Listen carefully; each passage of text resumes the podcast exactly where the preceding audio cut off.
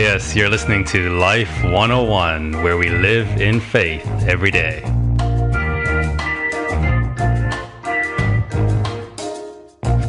This is Line Upon Line, where we study God's Word line by line. And I'm your host, Pastor Adrian.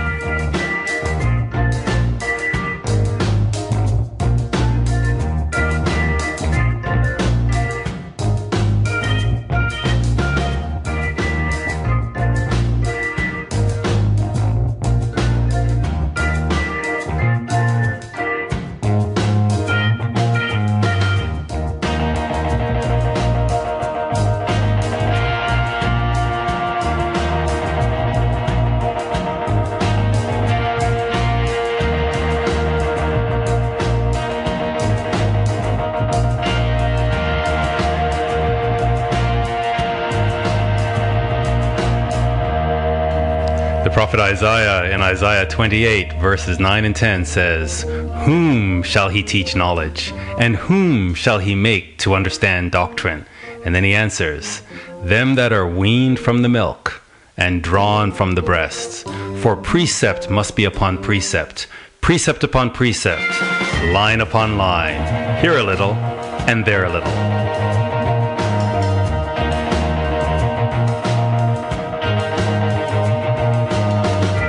So, if you're serious about your walk with God and you want to understand true doctrine, it's time to get your Bible and follow along as we study God's Word. It's time to be weaned from the milk. Get your Bible, tell a friend, tell your pastor about this study, and let's get into God's Word line upon line.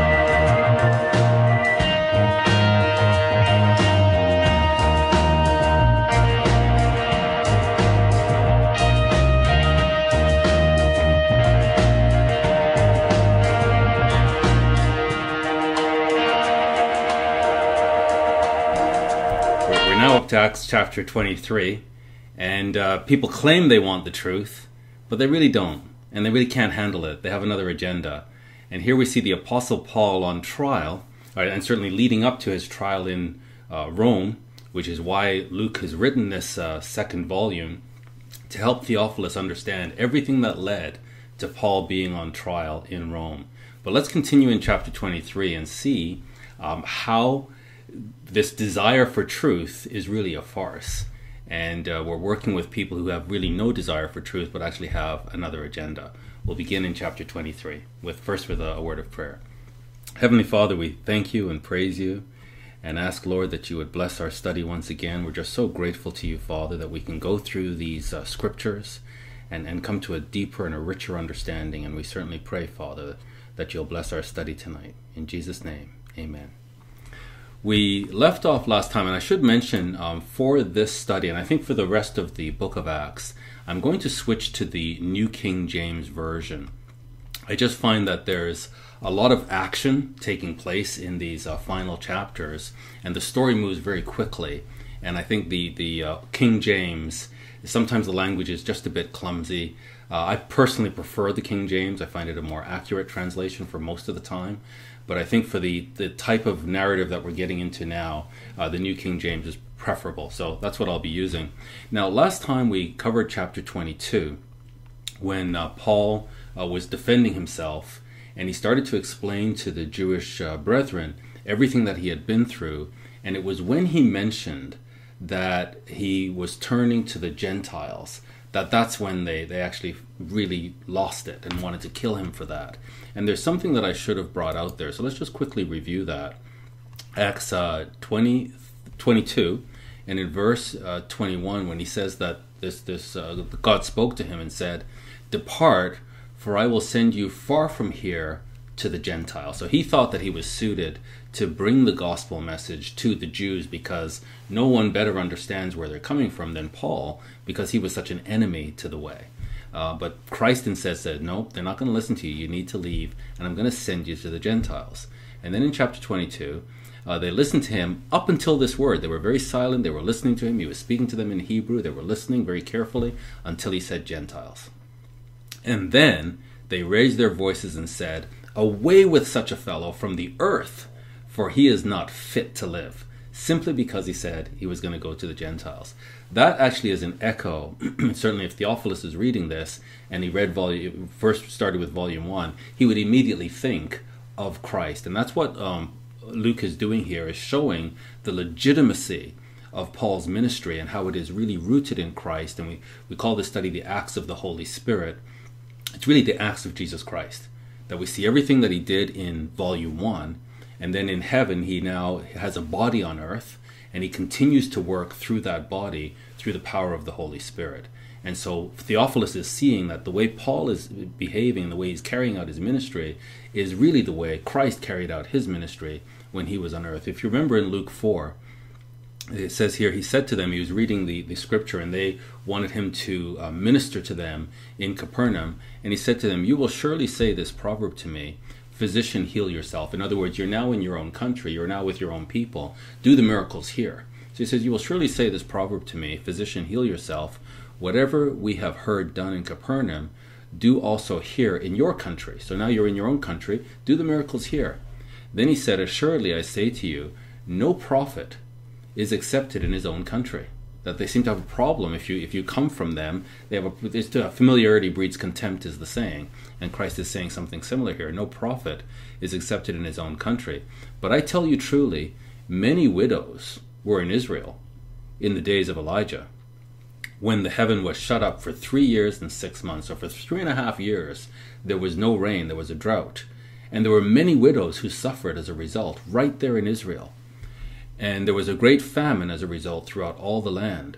But to none of those widows was Elijah sent, except to Zarephath in the region of Sidon, to a woman who was a widow. So he was sent to a Gentile woman, even though there were many uh, widows in Israel who were suffering from this drought and from this famine. And many lepers were in Israel in the time of Elisha the prophet, and none of them were cleansed except Naaman the Syrian, who was also a Gentile. So all those in the synagogue, when they heard these things, and again, the, the, the, the word that really uh, disturbs them is the fact that God has a ministry or, or has mercy on the Gentiles, and, and even be putting them before uh, the, the, the nation of Israel. So when they heard these things, verse 28 of Luke 4, so all those in the synagogue, when they heard these things, they were filled with anger. That just didn't sit well with them. Same thing that we saw with Paul. And they rose up and thrust him out of the city. So they physically thrust him out of the city, treating him violently. And they led him to the brow of a hill on which their city was built. So it's overlooking a, a valley, and they're, they're on this hill now. And that they might throw him down over a cliff. So you can imagine the kind of hatred that they had simply because he's reading the scriptures and he's interpreting the scriptures for them and showing them that this isn't new, this is something that's right. So they want him to do miracles in, in his own country, but he's not going to. And they say, well, you should you should do the miracles in your own country. Well, Elisha was in his own country, Elijah was in his own country, but they didn't do the miracles there. They went out and they did miracles to Gentiles. And this just rubbed them the wrong way to the point where they were willing to kill or they wanted to kill Christ. And so Theophilus is understanding now wow, these people are devils. And even though they might be uh, dressed up in religious garb, the fact that they would fight against the Son of God and want to kill him, then it's no surprise that if they're going to kill the Son of God, it's no surprise if they're going to kill his servants. And so Theophilus, having read, uh, I think, I think Theophilus, viewing the ministry of Paul through the lens of volume one, the Gospel according to Luke, he would just see this very clearly. He now he sees very clearly what Paul is up against and why his ministry is legitimate and how he should defend him. So let's now go into Acts uh, chapter 23. Uh, we'll just pick up the story now in Acts chapter 23, verse 1. Then Paul, looking earnestly at the council, said, Men and brethren, I have lived in all good conscience before God until this day. So Paul has been very earnest before before Christ. He understood the law and he followed the law. And so he had a clear conscience. when he was struck down and realized that he was actually fighting against God, he repented and continued to have a clear conscience. He did what his conscience uh, motivated him to do and kept a clear conscience. And so he tells them, I have lived with a good conscience before God until this day. And the high priest, Ananias, so when the high priest heard this, commanded those who stood by him to strike him on the mouth. How dare you say that? You're, you're, you're opposing us and you're saying you're living in good conscience toward God, that's impossible because we are the righteous people. We are the people who represent God. And you're opposing me, the high priest, and you're saying you're living with a good conscience. So he causes him to be struck on the mouth. Then Paul said to him, God will strike you, you whitewashed wall. Wow. So a whitewashed wall is something that appears righteous, it appears pure, but there's filth behind it. It hasn't been cleaned, it's just a cover up. And so Paul insults him by telling him very clearly, You are a whitewashed wall. You're pretending to be something that you're not. For you sit to judge me according to the law, and do you command me to be struck contrary to the law? In other words, there's nothing that I've done that I'm guilty of, and you certainly haven't established my guilt, and yet you're going to strike me before proving my guilt. So I, I stand before you, an innocent man, and you're striking me, and and then you you you, you want to uh, judge me according to the law when you're breaking the law, you whitewashed wall. And those who stood by said, "Do you revile God's high priest?" the high priest is really standing in the place of God for the the uh, nation of Israel for Judah, and he's representing God to Judah, and you're going to revile him. Then Paul said, I didn't know, brethren, that he was the high priest. For it is written, You shall not speak evil of a ruler of your people. So Paul really knows the law, and he really follows the law circumspectly and here he he reviled the high priest and you know he's he's been away from from from the, the, this area for years. He's been out doing his ministry. He comes back. He may not be aware of who the high priest is. Perhaps the high priest wasn't in his uh, priestly garments. He wasn't dressed up to clearly identify him as a high priest. And he certainly wasn't behaving as a high priest. You know a high priest should be familiar with every part, point in the law and shouldn't be striking an innocent man so perhaps if the high priest actually behaved like a high priest, then Paul would be able to identify him. But the way he was behaving, Paul must have just thought that he was just another one of these accusers. So he, he apologizes and says he, did, he didn't know that he was the high priest. But when Paul perceived that one part were Sadducees and the other Pharisees, so now he's understanding the makeup of the audience here and realizing that they're split down the middle. One are Sadducees the other Pharisees, so there's a division here, he cried out in the council, Men and brethren, so he perceived that, okay, there's Pharisees and Sadducees. I am a Pharisee, the son of a Pharisee, concerning the hope and the resurrection of the dead, I am being judged. So here we know that the uh, Pharisees were, were really lay people, and they were very much of the people and very concerned with all of the texts, the, the Torah as well as the prophets and the and the wisdom literature. They fully embraced it, and they were very uh, circumspect regarding all the scriptures. The Sadducees, on the other hand, were really representatives of the Roman government, and they were really a political arm of the Roman government over Judah, and they didn't care about the prophets and the writings. They did they did give honor to the Torah but they were very um, secular. So, really, anything spiritual, anything that is uh, in any way not the here and now, they were not interested in. And so they had no belief in the resurrection. I, I don't even know if they believed in God.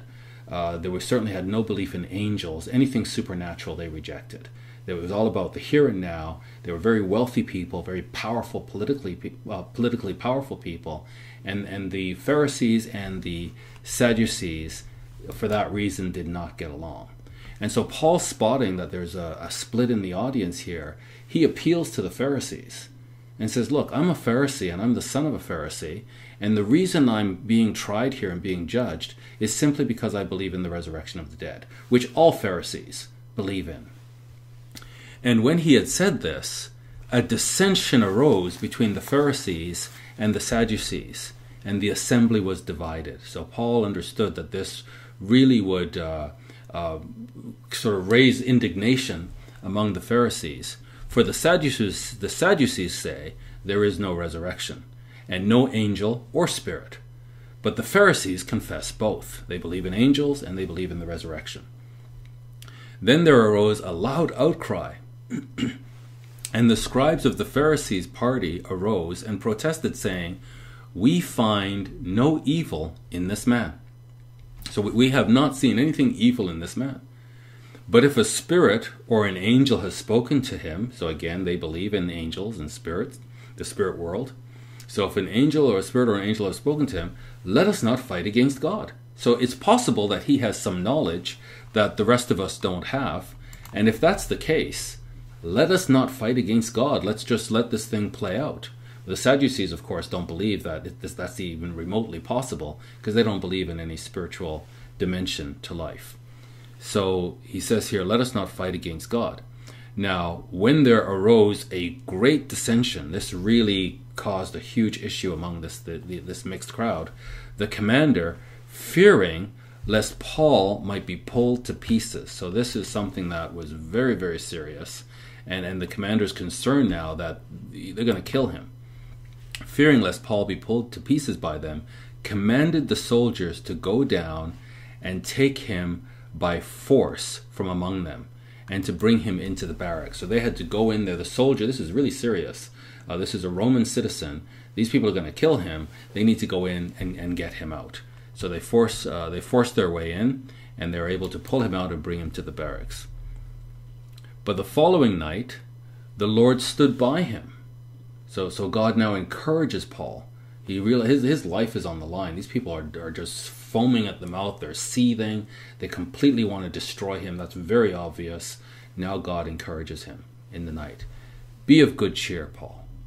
For as you have testified for me in Jerusalem, so you've done that against incredible opposition, in the same way you must also bear witness at Rome. So now Paul knows firsthand from Christ himself that he's not going to die in Jerusalem and that he needs to bear witness of Christ as Messiah, the risen God, in Rome. So now he has this knowledge. And when it was day, some of the Jews banded together and bound themselves under an oath. And we're gonna we're gonna learn in a bit that there's there's 40 of these men. They bound themselves, and, and an oath in Judaism is very serious. You need to pause and consider before you swear an oath, because once you swear it, you have to fulfill it. So they bound themselves from an oath uh, with an under an oath, saying that they would neither eat nor drink until they have killed Paul. So they've now bound themselves under this oath that they'll neither eat nor drink till they have killed Paul. Now, there were more than 40 who had formed this conspiracy. So, so Paul now gets the message that they're not going to they're not going to be successful killing him in, in, in Jerusalem or Capernaum where he is. Uh, he's going to he's actually Jerusalem. He's going to go to Rome. Now these men, 40 of them, are binding themselves to a hunger strike. I guess they think this is going to be a short work. The next morning they'll kill him. You have to take your oaths very seriously. So I don't know what happened to these 40 men. If they just died of starvation or if they broke their oath and lost all their the respect of the community, who knows. But in any case, they, they hate Paul. These are evil men. And Theophilus is reading this through the lens of the first volume, seeing Christ's ministry, and he's reading this and he understands these are the people these are uh, the devil's people the devil's children these are very evil men they, they have all the righteous garb you know the long beards and the gowns and the turbans and all but they've got the heart of demons and so they want to kill paul they came to the chief priests and elders and said we have bound ourselves under a great oath that we will eat nothing until we have killed paul now you, therefore, together with the council, suggest to the commander that he be brought down to you tomorrow, as though you were going to make further inquiries concerning him. But we are ready to kill him before he comes near. It. I mean, it's clear that there, there's no guilt here. He has not been proven guilty. He's an innocent man. He's not proven guilty. uh, and yet they want to just destroy him. So uh, easy work. So you just pretend that uh, you want to inquire of him further, get him down to us. We'll take care of the rest. So when Paul's sister's son, so remember he grew up in Jerusalem, and so his family is here. Uh, his uh, his sister's son, his nephew, he heard of this ambush, and it's just again God encouraged him that you're not going to die here, and so God just orchestrated it that his nephew uh, heard overheard this ambush. He went and entered the barracks, and he told Paul. Then Paul called one of the centurions to him and said, Take this young man to the commander, for he has something to tell him. So he took him and brought him to the commander and said, Paul the prisoner called me to him and asked me to bring this young man to you. He has something to say to you. Then the commander took him by the hand and went aside and asked him privately, What is it that you have to tell me? And he said, The Jews have agreed to ask that you bring Paul down to the council tomorrow as though they were going to inquire more fully about him. But do not yield to them, for more than forty of them lie in wait for him, men who have bound themselves by an oath that they will neither eat nor drink until they have killed him. And now they are ready, waiting for the promise from you.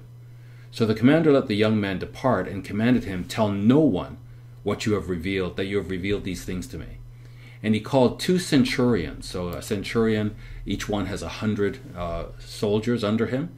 He called two of them, Prepare 200 soldiers, 70 horsemen, and 200 spearmen to go to Caesarea at the third hour of the night.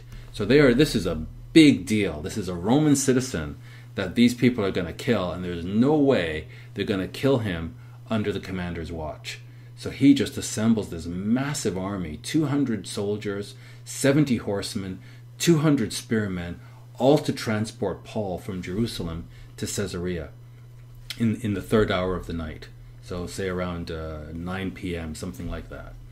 And so they're all these Jews are going to be waiting for him in the morning, thinking that he's going to spend the night there. He's not. He's he's being whisked away, and provide mounts to set Paul on and bring him safely to Felix the governor. So the governor is in Caesarea. He's got to get Paul there.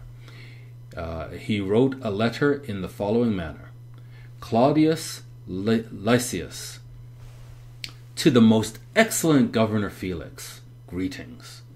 This man was seized by the Jews and was about to be killed by them. Coming with the troops, I rescued him. So, so I, I just did what was right here, a Roman citizen. I'm sending him to you, having learned that he was a Roman. So that's a good, you know, brown, brownie points there. And when I wanted to know the reason they accused him, I brought him before their council. I found out that he was accused concerning questions of their law, not Roman law, but their law, but had nothing charged against him deserving of death or chains. So, so these Jews cannot just kill a Roman citizen like this. And when it was told me that the Jews lay in wait for the man, I sent him immediately to you, and also commanded his accusers to state before you the charges against him. Farewell. So that seems like a very um, reasonable thing for this man to do, uh, realizing he's, he's, dealing with a Roman citizen. He's not sure of the guilt or innocence, but he, he certainly doesn't seem to be guilty of anything worthy of death, so he's not going to allow them to kill him. He sends him to the governor, and he's going to send the accusers to the governor as well, and let the governor decide and certainly just you know make it very clear that he saved the man's life, a, a Roman citizen. Then the soldiers, as they were commanded, they took Paul and brought him by night to Ant- Antipatris. The next day, they left the horsemen to go on with him and returned to the barracks. And when they came to Caesarea and had delivered the letter to the governor, they also presented Paul to him. And when the governor had read it, he asked what province he was from. And when he understood that he was from Cilicia, he said, I will hear you when your accusers also have come. And he commanded him to be kept in Herod's praetorium. So I think that seems very fair. So he's got this letter. He realizes this man is in big trouble. There are accusers against him. He's going to listen to Paul, but he wants he wants everybody present. So I'm going to listen to you. I'm going to listen to your accusers as well. So he, he keeps him overnight in the barracks. Now, after five days, Ananias the high priest came down with the elders. So, so now the high priest makes it, and so he's come to accuse Paul, and a certain orator, and that, that word orator, named a certain orator named Tertullus, is actually the word um, rhetoro, where we get the word rhetoric. So I, I guess that's why they translated uh, uh, re, um, orator. But you can see here it's really an advocate. It's a lawyer. So they so they've brought so the high priest has come, and they've come with a skilled rhetorician, a skilled orator, a skilled lawyer who can really lay the charges out against Paul. They're not kidding. So they realize this is high stakes now. It's gone to the governor. Uh, they can't afford to miss.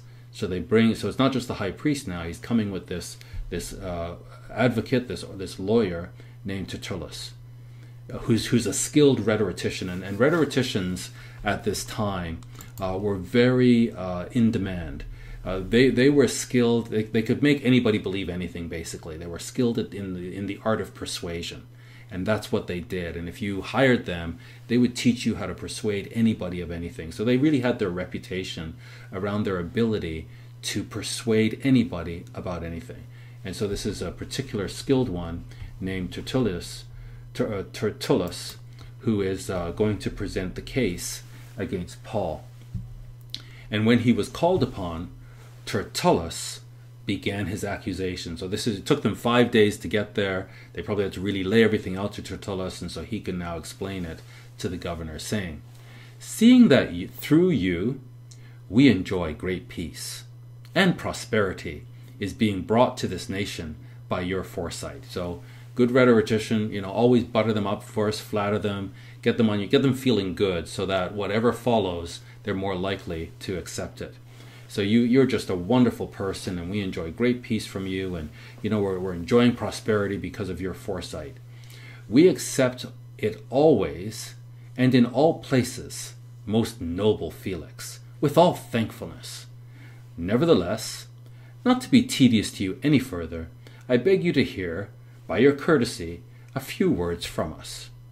For we have found that this we have found this man a plague, a creator of dissension among all the Jews throughout the world, and a ringleader of the sect of the Nazarenes. He even tried to profane the temple, and we seized him and wanted to judge him according to our law.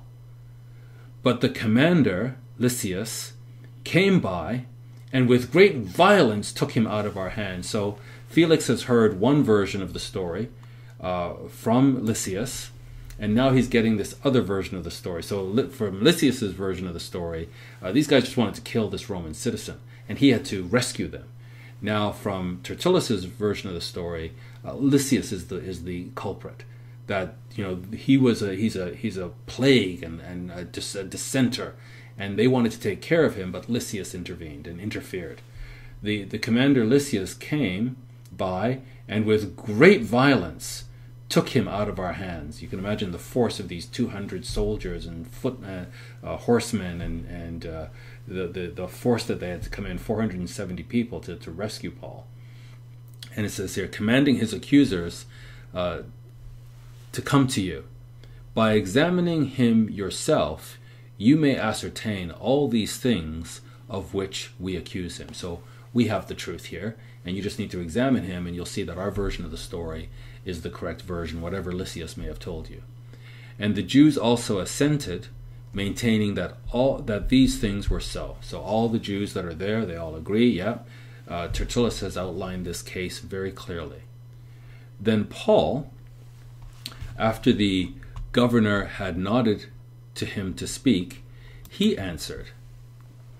And, and he says this Inasmuch as I know that you have been for many years a judge of this nation, I do the more cheerfully answer for myself. So I'm happy to answer for myself because I know that you're an informed judge. You, you have you've tried these kind of cases before. You understand something of, of the Jewish law, because you may ascertain that it is no more than twelve days since I went up to Jerusalem to worship. And they neither found me in the temple disputing with anyone, nor inciting the crowd. So, if what they're saying is true, How is it that when I came 12 days ago, I wasn't creating any dispute with anybody. I wasn't in the temple debating with anybody. I wasn't inciting a crowd. Uh, there's, there's nothing that I, I just came to fulfill my obligations as a Jew in the temple. And I, I am following the, the Jewish customs and laws. So he says here, uh, and they neither found me in the temple disputing with anyone, nor inciting the crowd, either in the synagogue or in the city. Nor can they prove the things of which they now accuse me. But this I confess to you. This is what I did. That according to the way, and that's what Christianity was called at the time, the way, that Jesus Christ is the way, the truth, and the life, and so they were following the way, which they call a sect, according to the way, so I worship the God of my fathers. I, am worshiping the God of my fathers, believing all things which are written in the law and in the prophets. And you know, I, I find this an amazing statement by the Apostle Paul. And I think that many of the traditional Christians who believe that Paul came to do away with the law, and, and people who accuse Paul of having Pauline theology, which is the opposite of Christ's theology, uh, this is crazy. Here, Paul is on trial for his life. And, and anything he says that is to be found untrue he, he's instantly put to death. And so he's defending himself. And what does he say here? He says it makes it very clear that here, here's what I confess to you. Here's what I've done.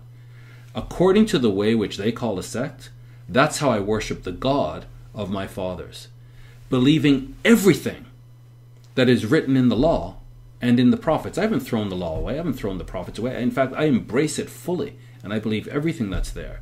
I have hope in God, which they themselves also accept, that there will be a resurrection of the dead, both of the just and the unjust. So there's going to be a resurrection of the just, but there's also going to be a, resurrection of the unjust. And I know this, and I'm doing all I can to be in the resurrection of the just.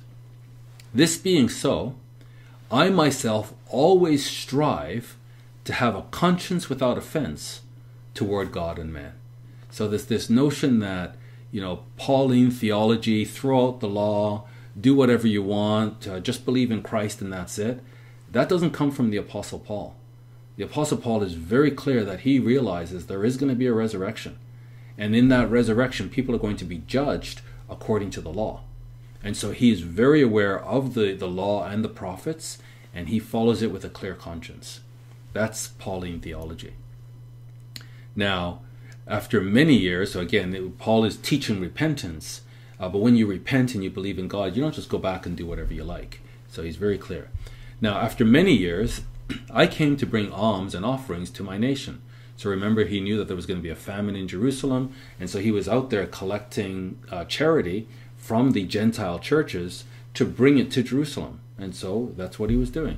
So after many years, I came to bring alms and offerings to my nation in the midst of which some Jews from Asia found me purified in the temple. And this really uh, echoes again Christ saying, A prophet is not without honor except in his own nation, in his own country. And again, where he cried out to Jerusalem, you know, he sends prophets to Jerusalem, they kill them all. And, and holy men. And here's a holy man in Jerusalem, uh, actually in Caesarea now, but they want to just, the Jews are coming to Caesarea to destroy him. So his own people it's just absolutely amazing that these people are under Roman oppression and they're looking for a savior. And the Messiah has come. He didn't come in the, on the terms and conditions that they were looking for, but he has come to save them from Roman oppression. They put him to death. Paul continues with the Messiah's work. They, they want to put him to death as well. So here we go. So he says, Now, after many years, I came to bring alms and offerings to my nation, in the midst of which some Jews from Asia found me purified in the temple, neither with a mob nor with tumult. So he was going all through Asia preaching the gospel. Uh, looks like it's uh, he was trying to get to Jerusalem for Pentecost. Looks like these others were coming to Jerusalem for Pentecost as well. And so these Jews from Asia, they found him. They they recognized him. They saw him uh, purifying himself. He had taken a vow and he was with the other four men, completing that vow and purifying themselves in the temple, neither with a mob nor with tumult. He was just going about his worship peacefully. That's what he came to Jerusalem to do. They ought to have been here before you to object if they had anything against me. So if there was an issue 12 days ago, they should have been the first ones to come to you. Not not I shouldn't be here first and then they're coming afterward. Or else let those who are here themselves say, if they have found any wrongdoing in me while I stood before the council, unless it is for this one statement which I cried out, standing among them, concerning the resurrection of the dead, I am being judged by you this day. So that's what caused the tumult uh, earlier when, the, when the, the Sadducees and the Pharisees were, were gathered. But when Felix heard these things, having more accurate knowledge of the way, so, so he had some understanding of, of, of Judaism as well as the way, he adjourned the proceedings and said, When Lysias the commander comes down, I will make a decision on your case. So, first he wanted to hear what the accusers had to say, he wanted to hear uh, what Paul had to say, and now he's saying he wants to hear what Lysias has to say as well. So he commanded the centurion to keep Paul and to let him have liberty, and told him not to forbid any of his friends to provide for or visit him. So you can sort of see uh, an empathy that, that Felix has towards Paul. He has some understanding of the way. And uh, so Paul has to stay in custody, but he wants him to have freedom and, and let the brethren visit him. And if they need to bring food or anything for him, don't don't forbid it. So Paul now is uh, he's on, he's still in custody, but he has some level of liberty here. And after some days, when Felix came with his wife Drusilla, who was a Jewish, uh, a Jew, who was Jewish, he said he sent for Paul and heard him concerning the faith in Christ. So now he, he wants to hear about this faith that he has in Christ. Now, as he reasoned, so Paul is now telling him what it means to follow the way. Now, as he reasoned about righteousness, self control, and the judgment to come, Felix was afraid and answered, um, um, Go away for now.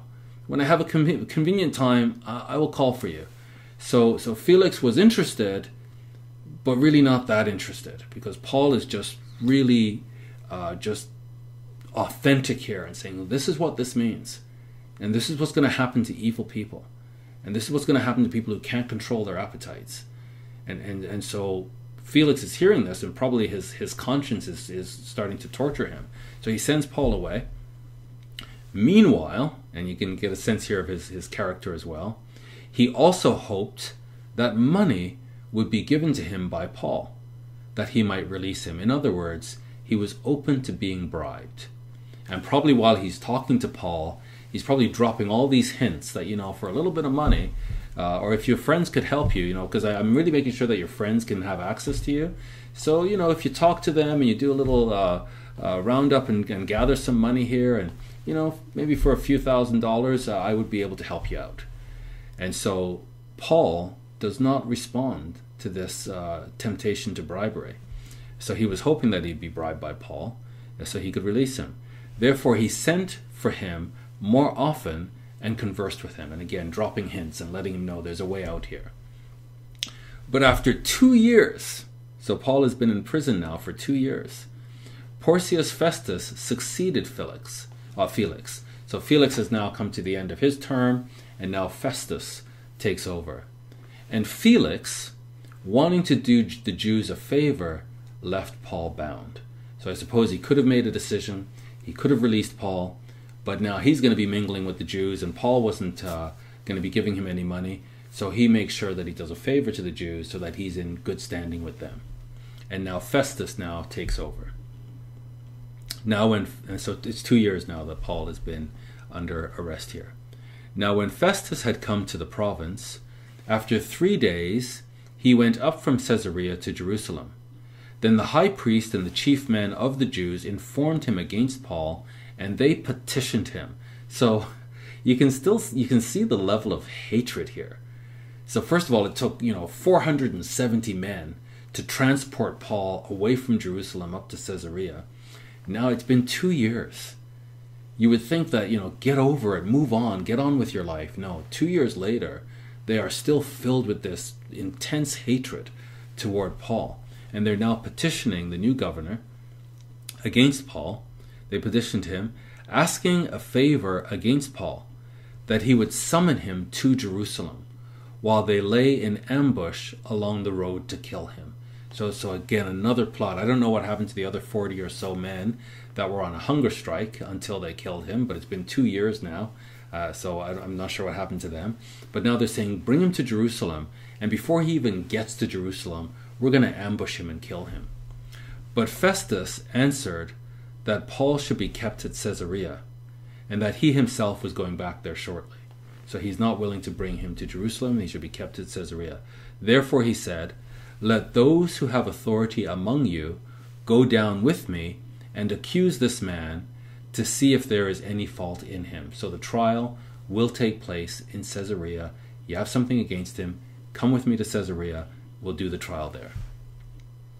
And when he had remained among them more than ten days, he then went down to Caesarea, and the next day, sitting on the judgment seat, he commanded Paul to be brought to him. So now Paul is commanded to be brought to him.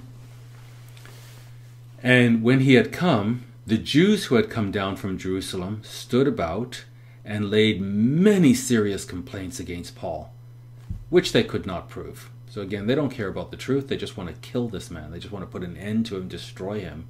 The same hatred that they had for Christ, the devil is working in these same people, or, or working in these people. It's the same devil working in these people. So there are all kinds of complaints and accusations against Paul, but there's no proof. While he answered for himself, neither against the law of the Jews, nor against the temple, nor against Caesar have I offended in anything at all. So that's just wonderful. Paul, Paul, is in a position where he can say, I've done absolutely nothing wrong. I haven't broken the Jewish law, I haven't broken any of the customs of the temple, and I haven't broken any Roman laws.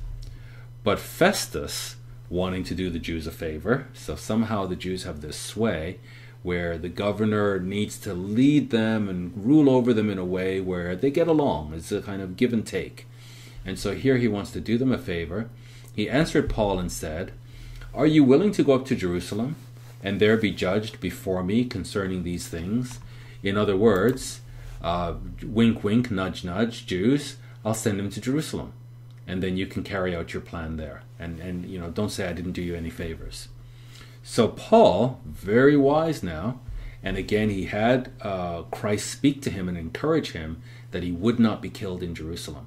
That at the same way he bore witness for Christ in Jerusalem, Christ now wants him to bear witness in Rome. And so now Theophilus is reading this and coming to understand how it is that Paul comes to Rome to be tried. So Paul said, I stand at Caesar's judgment seat where I ought to be judged. So I'm a Roman citizen. I, I am going to pull my Roman card, my my Roman citizenship card, and I want to be judged by Caesar. I have I have that right, and I'm going to ask for that. So so rather than subject myself to to these uh, Jews who are just uh, really uh, eager to kill me, he's saying I don't want that. I stand at, judge, at, at uh, Caesar's judgment seat where I ought to be judged. To the Jews, I've done no wrong, as you very well know. For if I am offender, if I am an offender, or I've committed anything deserving of death, I don't object to dying. I'm, I'm willing to die if I've earned the death penalty. I don't object. But if there is nothing in these things of which these men accuse me, no one can deliver me to them, not even you, Festus. So, so don't try to, to send me to Jerusalem. I'm unwilling to go. No one can force me to go there. So I, am going to appeal to Caesar. And so we just continue here. I appeal to Caesar. Then Festus, when he had conferred with the council, answered, You have appealed to Caesar. To Caesar you shall go. Okay, so he just had to kind of confer with his council and see what to do here. Does he force him to go to Jerusalem? Well, that's not going to end well for Festus when a Roman citizen says he wants to go to Caesar. And so now, in a sense, he's going to the Supreme Court. And after some days, King Agrippa and Bernice came to Caesarea to greet Festus. When they had been there many days, Festus laid Paul's case before the king, saying, There is a certain man left uh, a prisoner by Felix, about whom the chief priests and the elders of the Jews informed me when I was in Jerusalem, asking for a judgment against him.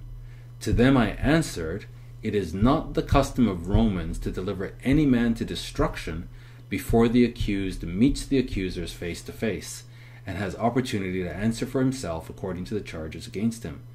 Therefore, when they had come together, without any delay, the next day I sat on the judgment seat and commanded the men to be brought in. When the accusers stood up, they brought no accusation against him of such things as I supposed, things that I thought would be worthy of the death penalty, but had some questions against him about their own religion and about a certain Jesus, who had died, whom Paul affirmed to be alive. And that's again Paul's whole whole thrust was the death, burial, and the resurrection of Christ. That that's how he is the Messiah to Israel. And because I was uncertain of such questions, I asked whether he was willing to go to Jerusalem and there be judged according to these matters. And that's again um, a fair uh, a fair assessment that if these if these are religious matters, uh, why not go to the religious center and and be judged there? So that's that's what he had asked. Do you want to go to Jerusalem uh, to be judged there concerning these matters? But when Paul appealed to be reserved for the decision of Augustus, I commanded him to be kept until I can send him to Caesar. Then Agrippa said to Festus, I also would like to hear the man myself. So, so the king now wants to hear this. Uh, this is the king over uh, Judah under the uh, Roman authority. Uh, tomorrow, he said, you shall hear him. So the king now wants to hear this. So the next day, when Agrippa and Bernice had come with great pomp, so this is now the king and Bernice, uh, they entered the auditorium with the commanders and the prominent men of the city. At Festus's command, Paul was brought in. And Festus said, King Agrippa, and all the men who are here present with us, you see this man, about whom the whole assembly of the Jews petitioned me, both at Jerusalem and here in Caesarea, crying out that he was not fit to live any longer. But when I had found that he had committed nothing deserving of death, and that he himself had appealed to Augustus, I decided to send him. I have nothing certain to write to my Lord concerning him, therefore I have brought him out before you, and especially before you, King Agrippa. So again, another opportunity now for, for Paul to be sentenced to death, uh, if the king so saw, if saw fit, so that after the examination has taken place, I may have something to write. For it seems to me unreasonable to send a prisoner and not to specify the charges against him. And I think so. That's the end of chapter 25. I, I think what I'll do is I'll, I'll, end there, and then we'll pick up the story uh, next week in chapter 26, uh, where now it's up to uh, King Agrippa to see how does he judge this matter uh, with the Apostle Paul. So uh, hopefully you're just really seeing the story flow where now uh, Luke is really picking up the pace and, and really now helping Theophilus to fully understand how it is that Paul is now on trial or is about to be on trial uh, in Rome. And so he's able to now prepare his defense for Paul. So I think what we'll do next week, we'll pick it up in, in chapter 26 and we'll actually see how Paul gets transported to Rome and then how his trial, uh, how he then gets uh, treated once he's in Rome.